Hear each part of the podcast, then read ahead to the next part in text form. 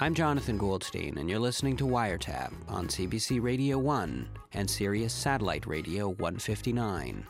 Today's episode Best Perfect Day Ever, in which hamburgers are philosophized, pencils are sanctified, and love is quantified.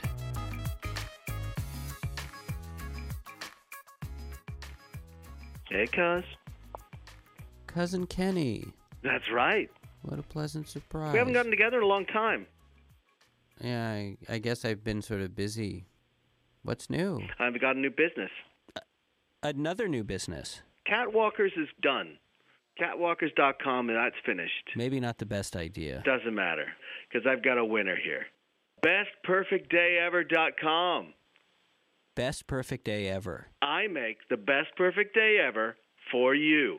Uh huh. And what I'm going to do is I'm going to give you, at cost, your best perfect day ever. You just have to pay. Kenny, when you say you, you're you're being rhetorical here, right? no, you're not I'm talking talking about you. Tomorrow, I'm coming to your house, 7 a.m. 7 a.m. Ding dong. That's a little early. Are early. you answering the door? Ding dong. Can you open the door, please? If I must. I did it for you. Welcome to your best perfect day ever, Jonathan Goldstein. Have a seat while I take out your perfect day breakfast. Half a grapefruit, lovingly serrated with a knife. Yeah, I'm not the biggest fan of Perfect grape- breakfast. You finish that, I dress you in your favorite clothes. You address me. Yeah. Then out we go. Mm-hmm. I carry you You carry me. downstairs to my van that is full of I don't know. McDonald wrappers. owls and falcons. Your favorite. What do you mean, my favorite? You love animals. Wait a second. Is this connected to that airmail aviary business you had? I have a few left over, and they do not like eye contact Mm, because oh. they just leap right in your face. So I'm going to put a pillowcase over your head. A, a pillowcase. And we get to our first event of your great day, tubing on the river. That's the great thing about tubing on the river is you can, don't have to get out to go to the bathroom. That is disgusting. You used to love that. Remember how much fun we used to have when we were kids? We had that splash fight, and you got sick from the water. I almost drowned Kenny. Memories of the good times. Next, we go for lunch. Where? Strip club buffet. Mm-mm. I don't even like buffets. You have to share a spatula. Next, wing walking on a biplane. I you Snip you know your cable, plummeting in free fall. Then bring bring on your cell phone. Hey, it's me, Kenny. Pull your chute, buddy. while I'm in a free fall. Boom, you're dangling from a tree branch. I come in beside you. Boom, dangling from a tree branch. I've covered your shoes in meat Wait, why meat? just to attract the bears. Okay, Kenny, I'm not doing this with you. This is by no stretch of the definition my perfect day. Okay, just whatever. I just thought we could maybe connect on some level, and probably isn't your perfect day. No, no, it isn't.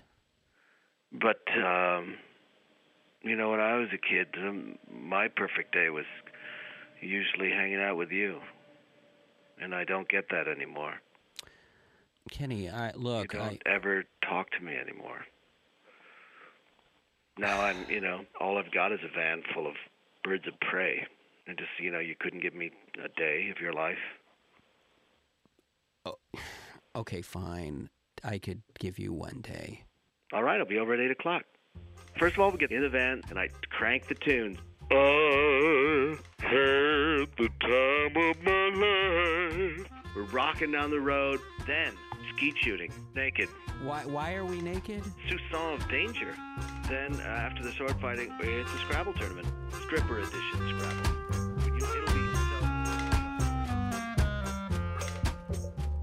If Cousin Kenny has taught us anything, it's that the pursuit of the best perfect anything is doomed to failure. The problem is that perfection seems to lie beyond the human pale, existing in the realm of mathematics, say, where one can speak of perfect lines and perfect forms. But trying to achieve such perfection in the physical universe, that kind of thing has been known to drive men mad. With that in mind, I bring you David Rees, professional pencil sharpener. I contacted him at his workshop in upstate New York. My name's David Rees, and I have an artisanal pencil sharpening business. And if you send me money and a pencil, I'm going to sharpen it and return it to you. And and this you're serious about this? I literally have a pencil sharpening business. My pencils are all over the world, and they're also in the personal collections of a lot of writers like Elizabeth Gilbert and Amy Sedaris and Neil Gaiman. And then, in addition to those people, just hundreds and hundreds of people in all sorts of professions. You know, school teachers, students, artists. But why don't these people just sharpen their own pencils? What, what what's so great about your sharpening? Well, doing it by hand, people find interesting, and and also just this idea that an individual guy is just going to sit there and consider your pencil and try to put the best point on it that he can. It's not just like shoving it into an electric pencil sharpener or something. And so, how did this come about? Have you've always been a fan of pencil sharpening? This is what happened. I had a job working for the United States Census. Mm-hmm. And on the first day of staff training, uh, as a door knocker, they had us all open our little bags of supplies. And inside the bag, there were some number two pencils and a little tiny pencil sharpener. And the census trainer said, Okay, everybody sharpen your pencils. So we all stood around a trash can and twisted the pencils inside the sharpener and watched the little shavings unfurl within the slit of the sharpener and fall into the trash can. And it had been a long time since I'd sharpened a pencil, and I remember that I thought, wow, that you know, this is really satisfying. Forget about working for the census. I wish there was a way to get paid to just sharpen pencils all day. Like this is the best thing so far. So and so, not only did you in fact start a, a pencil sharpening business, but you've also written the book about pencil sharpening. Yeah, it's called How to Sharpen Pencils: A Practical and Theoretical Treatise on the Artisanal Craft of Pencil Sharpening. It has 18 chapters on pencil sharpening techniques. Yeah, I mean it's it's uh, incredibly thorough. I mean there there are seven pages with warm up exercises, and you name all these different kinds of pencil points. Well, there's there's names for the pencil points, but there's also names for the parts of the pencil point, which is the innovation of this book. I created a taxonomy for parts of a pencil point that, to my knowledge, had never been identified before, like the collar bottom and the collar top. Which are the collar of the pencil point is the exposed cedar that separates the unshaped yellow shaft from the exposed dark graphite. And so, by reference to the collar bottom, the collar, and the collar top, you can identify and analyze and celebrate the aesthetics of a pencil point with greater articulation. I mean, you've named all kinds of things that I'd never really thought about. Like, there was one particular kind of curly pencil shaving, which you refer to as Milady's ruffled skirt or something? Yes, abandoned on the floor in the throes of our lovemaking. And a lot of people will request a particular type of sharpening technique based on the type of shavings that they want to have. Hmm. You cannot produce the kind of apple peel or ruffled skirt shavings by a single burr hand crank sharpener or even by a pocket knife. And and how do you feel about mechanical pencils, which don't actually require any sharpening? There is a brief chapter in my book on mechanical pencils. It's, it's a sentence long. It's just it's mechanical pencils are bullshit. Right. There's something about mechanical pencils that just really rubs me the wrong way. But the real truth of the matter is I rarely use pencils at all because I'm left-handed and if you write with a pencil across a page and you're left-handed, by the end of the afternoon it looks like you spent the day like karate chopping chimney sweeps. Do you, do you have the book in front of you? I do have the book in front of me. Could you read the um, the paragraph on page 114 that starts, "This is a stylish pencil point." This is a stylish. Well, let me say this. Yeah. Uh, the pencil point that we're referring to was made by a double burr hand crank sharpener known as the El Casco, which happens to be the most expensive hand crank sharpener in the world. So, just to give your listeners some context, this is a stylish pencil point indeed, manifesting a peculiar sophistication that seems so resolutely European we can scarcely believe it was conjured in an American workshop. When presented with such a point, the natural inclination for many pencil enthusiasts will be to treat it as an art object. They would no more think of applying this point to the page than they would think of eating a Fabergé egg or going pee pee in Marcel Duchamp's famous art toilet. This natural inclination, or could it be intimidation, is forgivable. But the client is also encouraged to discover those pleasures available when the pencil is put to use. I mean, for you, it seems as though looking at an unsharpened pencil is is sort of like the way I would imagine Michelangelo looking at a, a block of marble or something. That's a great analogy. You so you kind of see the perfect object that exists in that pencil. Well, I mean, now we're we're edging dangerously close to the fundamental anxiety that consumed me while I was writing this book, and I did become kind of obsessive about it. Kind of. Uh, and maybe that's because I was in a weird place in my life, and my marriage was ending, and I was kind of underemployed and understimulated, and I kind of just latched onto this thing and didn't let it go until I felt like I had a pretty good understanding of everything there is to know about pencils. Hmm. But yeah, I did spend a lot of time wondering about the concept of an idealized form. Is a pencil's idealized form when it's sharpened or unsharpened? So there is always an element of risk or the possibility of failure when you decide to put a point on a pencil. You are potentially ruining it or frustrating yourself with a substandard point. It would be very easy to leave all our pencils completely unsharpened and completely platonic, except then we wouldn't be able to write with them. So, given that you have to sharpen this pencil, how do you know when it's a perfect point? Now, the way that I dealt with this was every pencil I sharpen for a client gets numbered. I have a system of, of 0 through 10, where obviously 0 represents an unsharpened pencil and 10 represents the absolute pinnacle of pencil sharpness. And in all my two years of sharpening pencils, I think there was one time when I made a 9 and I re- it was a really kind of intense moment because it was just you know some random customer who had ordered a pencil and I remember sharpening it, and it was just one of those moments where I nailed it, and I pulled it out of the device, and it was just, whoa, this looks amazing, like like a cartoon of a pencil. Hmm. It looks more like a rendering of an object than an actual object in the world, if you know what I mean. Yeah. And uh, I was pretty excited. I can't remember if I included a note to the client like you must never use this.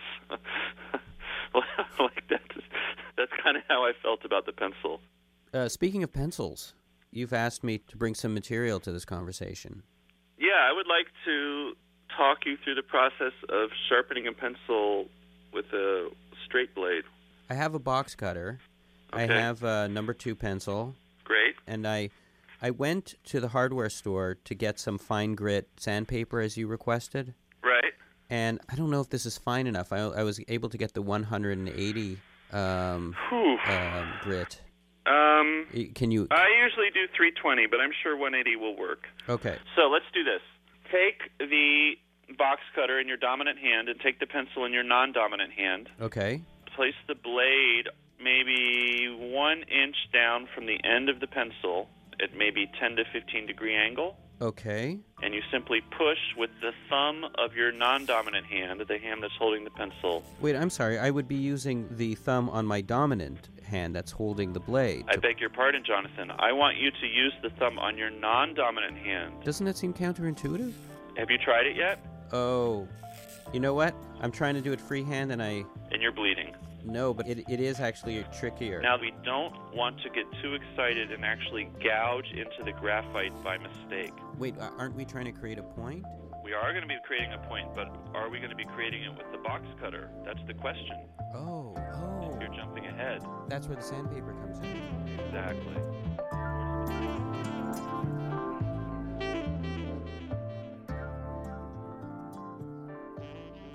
For as long as I've known him, my friend Josh has been caught up in his own obsession, something he calls the theory of clean and dirty. Let me try to explain.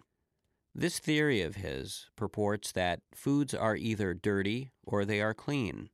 For example, sushi and grilled cheese sandwiches, according to Josh, are clean, whereas General Tao chicken and scrambled eggs are dirty. Why? Josh says that it just is. Does clean and dirty have to do with aesthetics, nutrition, or any other discernible factor in the known universe? According to Josh, no, it does not. In fact, it's something that Josh claims to just know intuitively. Even though it makes no sense at all, there's something inherently provocative about his dualistic system, perhaps in the way it points to a realm of universals, of pure ideas, ideas in the Platonic sense, that is, an abstract realm that exists beyond the mutable material world, but is no less real for our inability to grasp it. And so I recently decided to give Josh one last chance to make his theory understood to me. We went out to his favorite diner, a place called Tilux, where we bought, or rather I bought, because such is the price of learning, one of almost every item on the menu, so that Josh could, through example, show me the difference between clean and dirty. Look at the different fries we have here. Ask me about ask me individually about each one of these. Okay, we have waffle fries, uh, home fries. Stop right there. Waffle fries are very, very clean. Home fries dirty. All right, and, and, and why is that? There is no why. Clean and dirty are the best approximations in the English language for the concepts I'm trying to explain to you. Let me let me give you an example. Ribs. I'm going to say dirty. They are dirty. Buffalo wings, on the other hand, Are dirty. no, they're clean. Makes no sense to me yet. Okay, what about this hamburger before us? Is a hamburger clean or dirty? The way you make a, hot, a hamburger clean is as follows. You've just pressed the palm of your hand into the hamburger. Your filthy palm, may I add, into the hamburger. Uh, what I did was flatten the hamburger, and the flatter the hamburger, the cleaner it is. Okay, so it's about flatness. It's not about flatness. Flatness is just one of the many facets of it. Okay, what else have we got on the table here? Uh, coffee, tea. I mean, coffee could be clean or dirty if you if you don't know what you're talking about, but of course it's dirty, and tea is clean. C- coffee is dirty even without cream or sugar? What cream or sugar? Some magic sacraments that make something? No, the coffee. The palm of your hand just made something clean. You make it sound so so crazy. I'm spiritual. I'm not crazy. Okay, let's turn to the Smarties and the M&Ms. The Smartie is the cleanest food in existence. We have a bag of M&Ms, clean as well. Filthy. I wouldn't. I wouldn't. It's another candy-coated chocolate. It's like it's like saying Ashton Kutcher. He's an actor, right? Paul Newman's an actor. Same thing. What's the difference? No, it's like saying the Olsen twins are the same thing, which they are. Not even remotely the same comparison. Some some possible clues might be in crispness and density, texture. Man, think You try to eat more clean foods than dirty foods. I trend towards the clean. When I say that I trend towards the clean, it sounds as if dirty things are bad. They're not. They're just you have to. It's like a yin yang sort of thing. So does this all have to do with some kind of like personal mythology? There's nothing to do with my personal preferences. There's nothing to do with me at all. You understand what I'm saying? No, I don't. Sushi is the cleanest food on the face of the earth after grilled cheese and Smarties. Why? Again, I am I am merely the vessel. Let me ask you a question. Yeah. Mint, clean or dirty? From everything that I've learned from you today, clean. You are completely correct. This is what I think. I think you're fighting your natural impulse to understand. Mutton. Filthy. Ah. Raisins. Dirty. Correct. Because they look like cockroaches, right? Not at all. Because currants that are small raisins, those are very clean. You know what? You, okay, let's let's get you back on track here. How about boiled potatoes? That's an easy one. That's clean. Horribly dirty. What's wrong with you? Boiled potatoes are? yeah, because see now you're thinking about what you're supposed to say rather than feeling it. Pancakes, Clean. dirty. Pancakes with syrup, very clean. So syrup on something makes it clean. On pancakes, syrup on waffles makes them dirty. Waffles on their own are clean. If you're having it with a cup of coffee, Clean. I thought coffee's dirty. French toast makes it clean. You know what? For, I, I will say this, John. For once, you're actually convincing me that there may be some promise in you, that you're willing to learn. Put it that way. If filling my head with garbage is learning, then I guess I am. I like that positivity.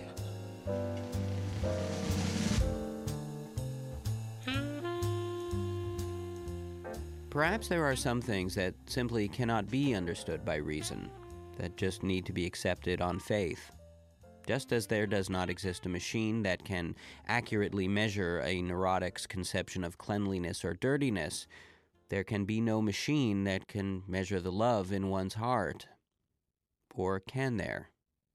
Earlier this year, Stanford University hosted the world's first ever love competition.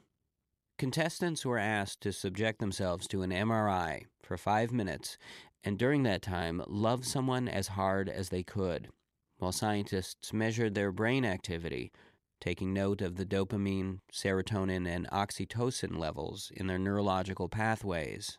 The results were surprising. An 11 year old boy came in second by thinking of his brand new baby niece.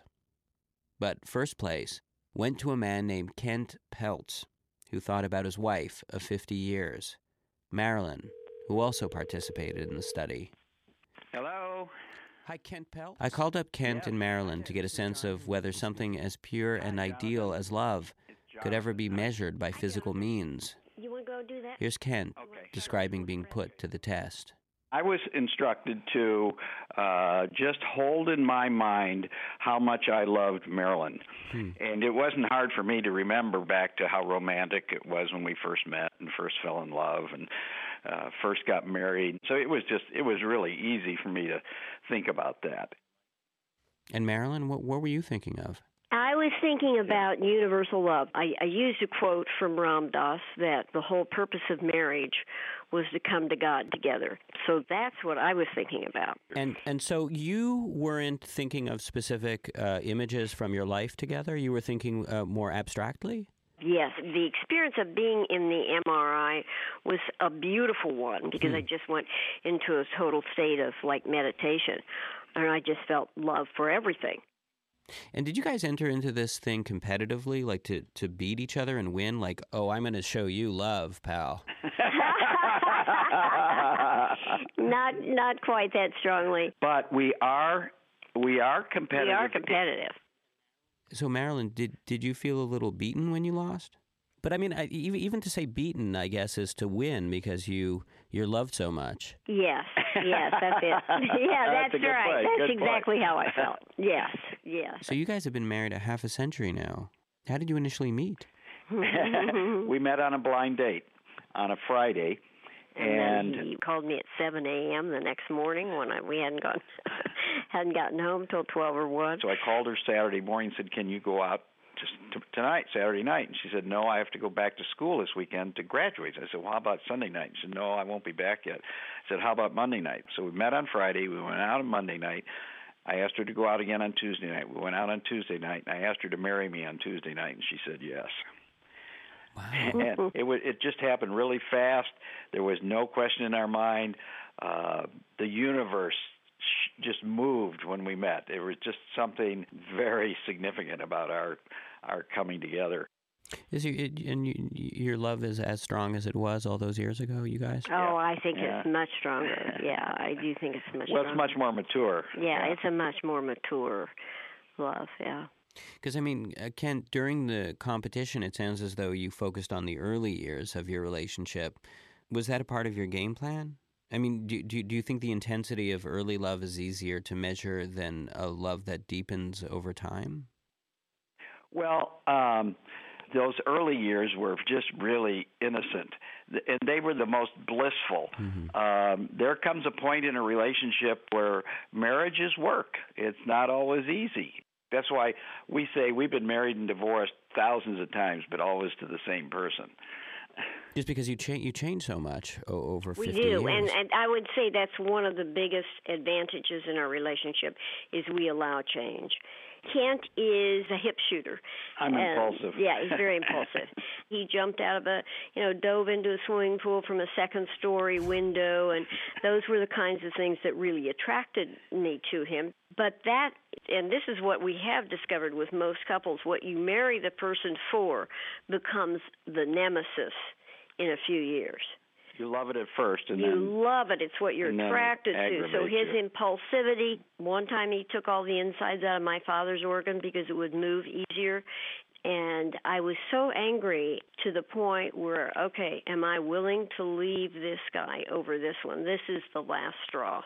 And I had to really get a hold of myself and say, now, is this object in front of me more important than the relationship that I built? And somehow or another it, it allowed me it, it it allowed me to grow spiritually and learn to make peace with it. So um, the relationship was always more important than either of us as individuals. Hmm. I mean, we all have these really bizarre neurotic behaviors. So, reevaluating when you need to be right and when you need to suspend your need to be right, that's what it takes to make a really powerful relationship. Mm. And uh, if you can hold that consciousness, both partners, you'll create something amazing.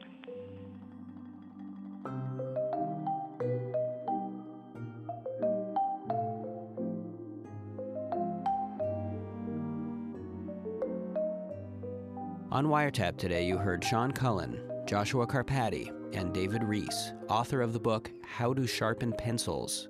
To have your own pencil sharpened to perfection, visit artisanalpencilsharpening.com. You also heard Kent and Marilyn Peltz. Learn more about their story and their couple counseling workshops at foreverjustmarried.com. Wiretap is produced by Mira Burt-Wintonick, Crystal Duhame, and me, Jonathan Goldstein. Subscribe to the podcast at cbc.ca slash wiretap, where you can also download the latest Wiretap ringtone. Sushi is the cleanest food on the face of the earth after grilled cheese and Smarties. The clean, dirty, nutritional pyramid with every ring of your phone.